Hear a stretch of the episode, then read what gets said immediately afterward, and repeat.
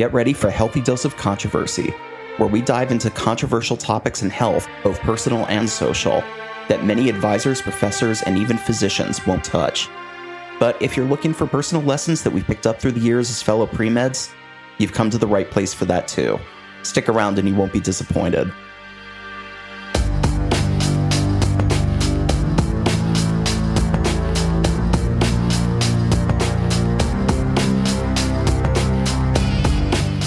In this conclusion to our trilogy about first gen college students, things take on a slightly more upbeat, optimistic tone as Leslie and I discuss what measures are currently in place at all levels of higher education to assist the journey of first gen college students.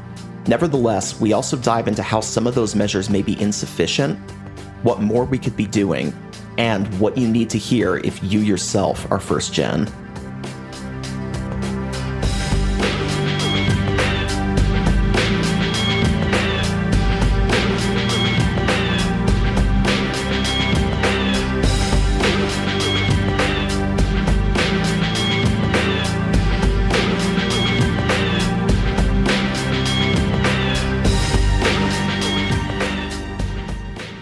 obviously, there are definitely going to be hurdles and barriers no matter which stage of this process you're at, whether you're a prospective student, you're thinking about applying, or fortunately, whether you're at the college or university level right now, whether you're in undergrad and grad school and you're just trying to succeed while at the same time, from what we've talked about, staying true to your roots. So, I think one of the only things that we can do to really kind of soften this blow and make it a little bit better is at least discuss, if not talk about some ways we can actually enact some methods of at least decreasing the blow that this has on the first gen and minority communities. So, one of the things I do know off the top of my head, again, I've never used them, so I can't speak from experience, but I know that at least some colleges and universities, Cal State Sacramento has them, UC Davis has them, is they do have resources for people of either minority communities or BIPOC communities from your experience using them, how are they? Like, are they sufficient as they are? Or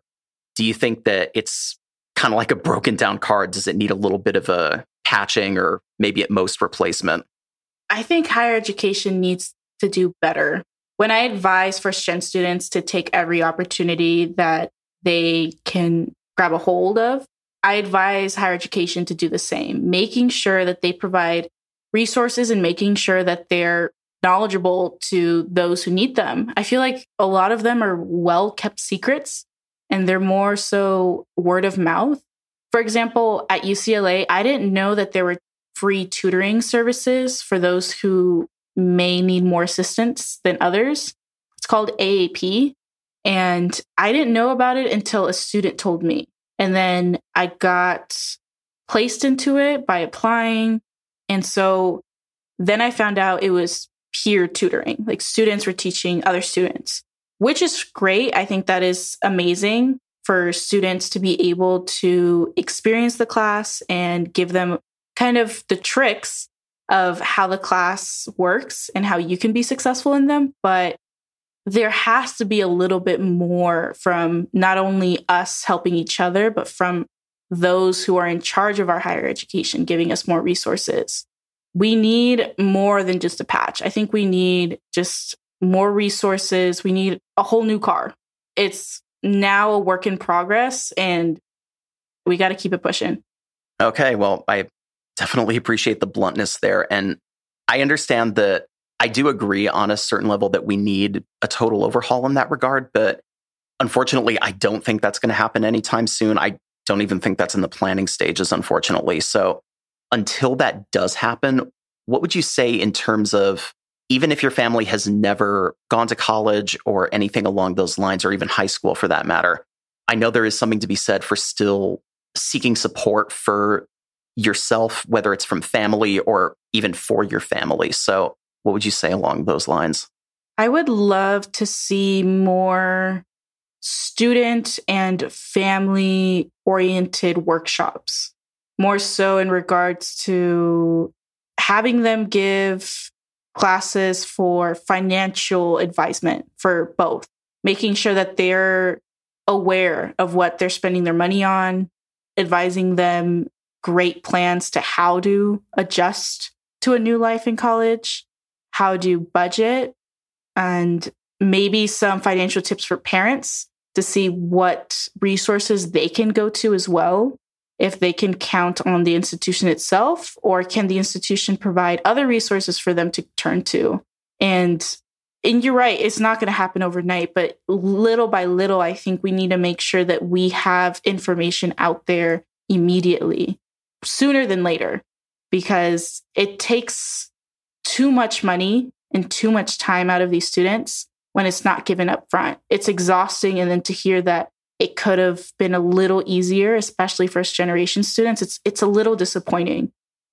I do get that. And I think you kind of hit the nail on the head when you said as long as information stays hidden, it's just going to drain more time, more resources, more money, et cetera. And I think that's one of the reasons why one of the actions that's been proposed time and time again is a simple one, but I think is something that, at least in my mind, would be one of the most effective. It's just simply making the language that's used in the culture of higher education much more explicit because just like any other culture, whether it's medical culture, anything like that, it's going to have its own language.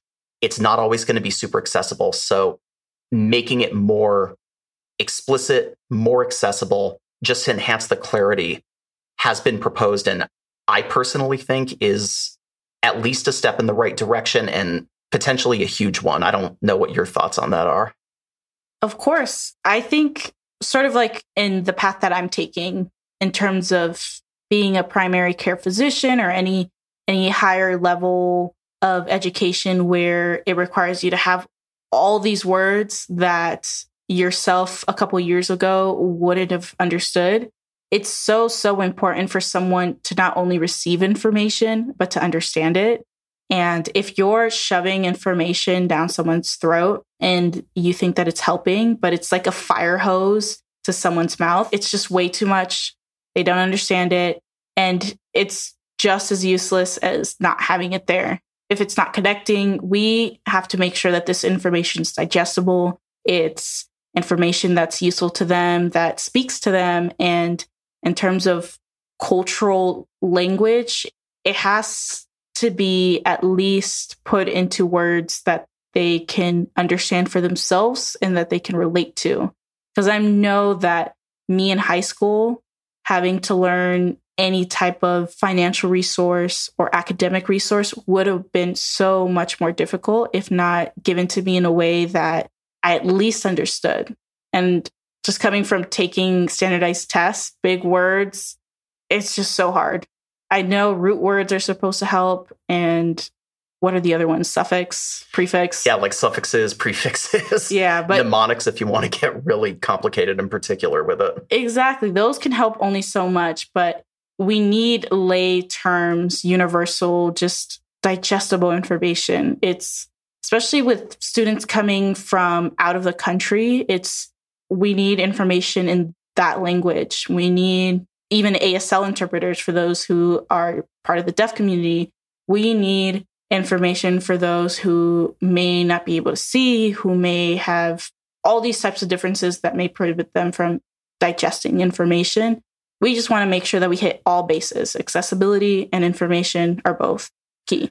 Yeah, I definitely appreciate that insight. And I think it unfortunately runs counter to a lot of the sentiment that, at least as far as I've read, is running in a lot of the circles of higher education, not necessarily in terms of educators, but in terms of a lot of administrators, a lot of school boards who I think tend to unfortunately run with the notion that, well, if they're not up to our level yet, then that's on them.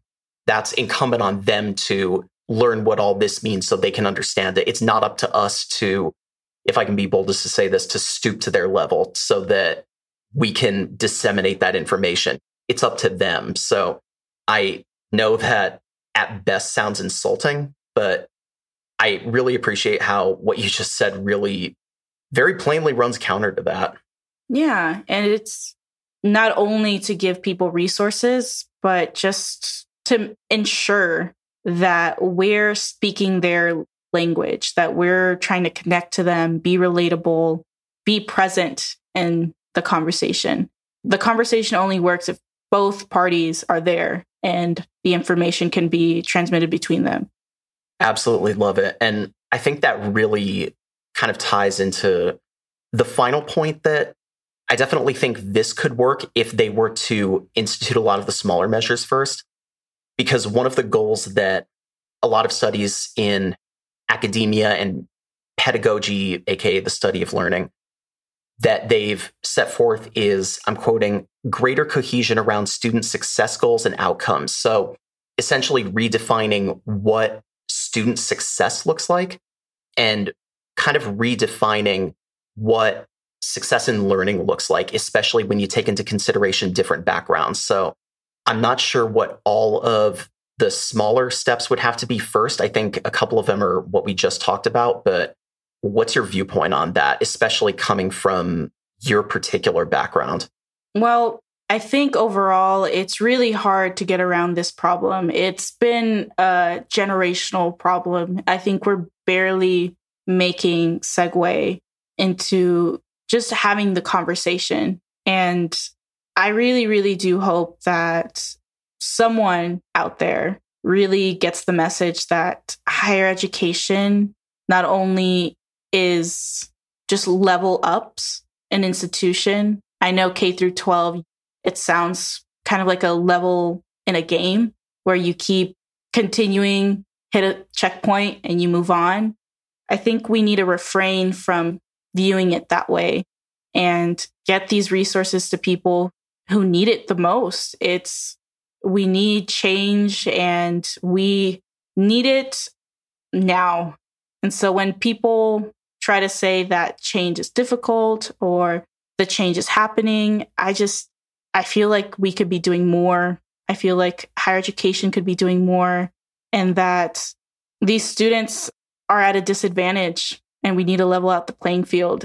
It's really hard to see. It's hard to go through myself. It makes me feel like and this may be really pessimistic, but it feels like the world's been put against me in some way. Wow. To be fair, I feel like that's not too far off the mark. Do I think that the Institute of Higher Education is doing its best with what they've been given so far, especially the cultural boundaries that they've been set up with? Personally, yes, from my own experience. But at the same time, I feel like those cultural boundaries and the norms that they've been set up with, if anything, that's what's outdated. That's what's archaic. That's what needs an overhaul. I mean, if this entire conversation that we've had has really touched on anything, it's the fact that are institutions of higher learning here for a reason? Absolutely. But theoretically, they're here for everyone. I mean, they've always been here for everyone. So what you're saying, I think, is not really too far off the mark because historically, who's always been going to these universities? The people who were, until recently, the majority. But you have to remember that, especially nowadays, the majority is very quickly becoming no longer the majority, if not the minority. So taking that into consideration, I think is number one, crucial. Number two, more relevant than ever, especially when you're talking about making everything, especially access to education, more accessible. So I understand that a lot of what we've been saying has been relevant to first gen students, but at the end of the day, I think a lot of this is much more relevant to a lot more groups than I think even I had anticipated. So I really appreciate the candidness. I really appreciate the fact that you hold nothing back personally as well as professionally. So again, I cannot thank you enough for saying this. And the only other thing I would really ask you is that as it stands, statistically speaking, almost 40%, if you want to be technical, it's around 36% of college and university students, they fall into the category that we just talked about today. They're first gen. Coming from the same background yourself, we talked about empowering your own community. How would you empower them? You have this platform now. What do you want to broadcast to them? What do you want them to remember? I want them to keep in mind that every step they're taking for themselves and for the community they're representing, they are changing the narrative. They are creating a movement where people who are pioneering not only for their families, but for the intersectionalities that they all hold. It's making segue for those who want to do the things that you guys are currently doing now.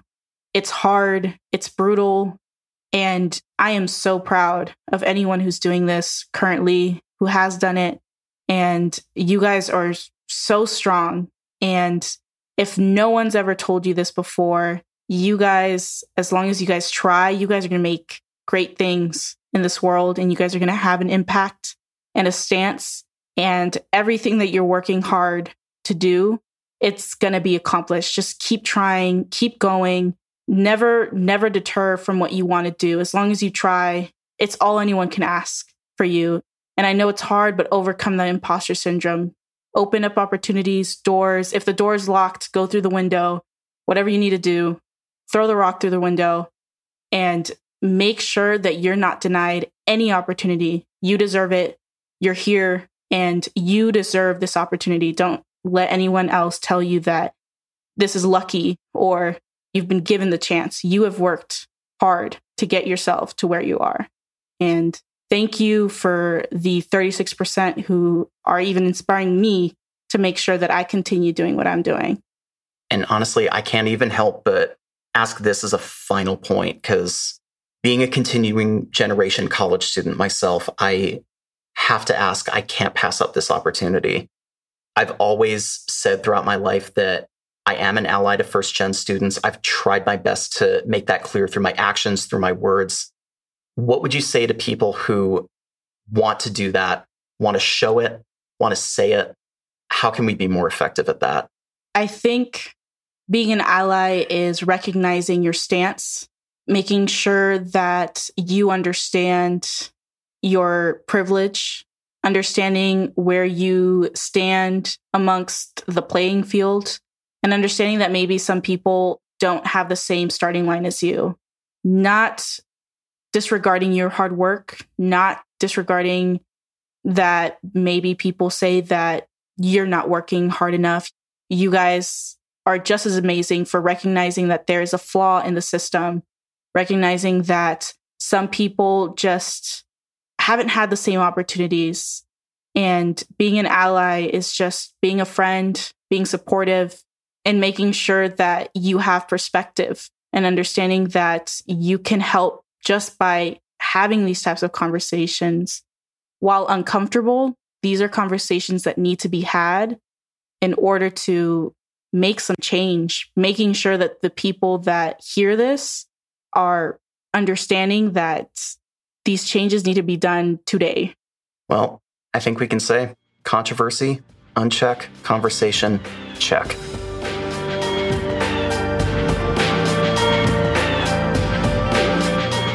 Well, that's it for this episode of A Healthy Dose of Controversy. Be sure to sign up for our mailing list at ahealthydoc.com. Follow us on Instagram, and, you know, while you're at it, on your phone, on your tablet, or on your computer, drop us both a review and a subscription in your favorite podcast app so you don't miss our next episode. Again, we're Zaed Hindi and Leslie Contreras, and remember to ask yourself if it's not controversial, is it really conversation worthy? Take care.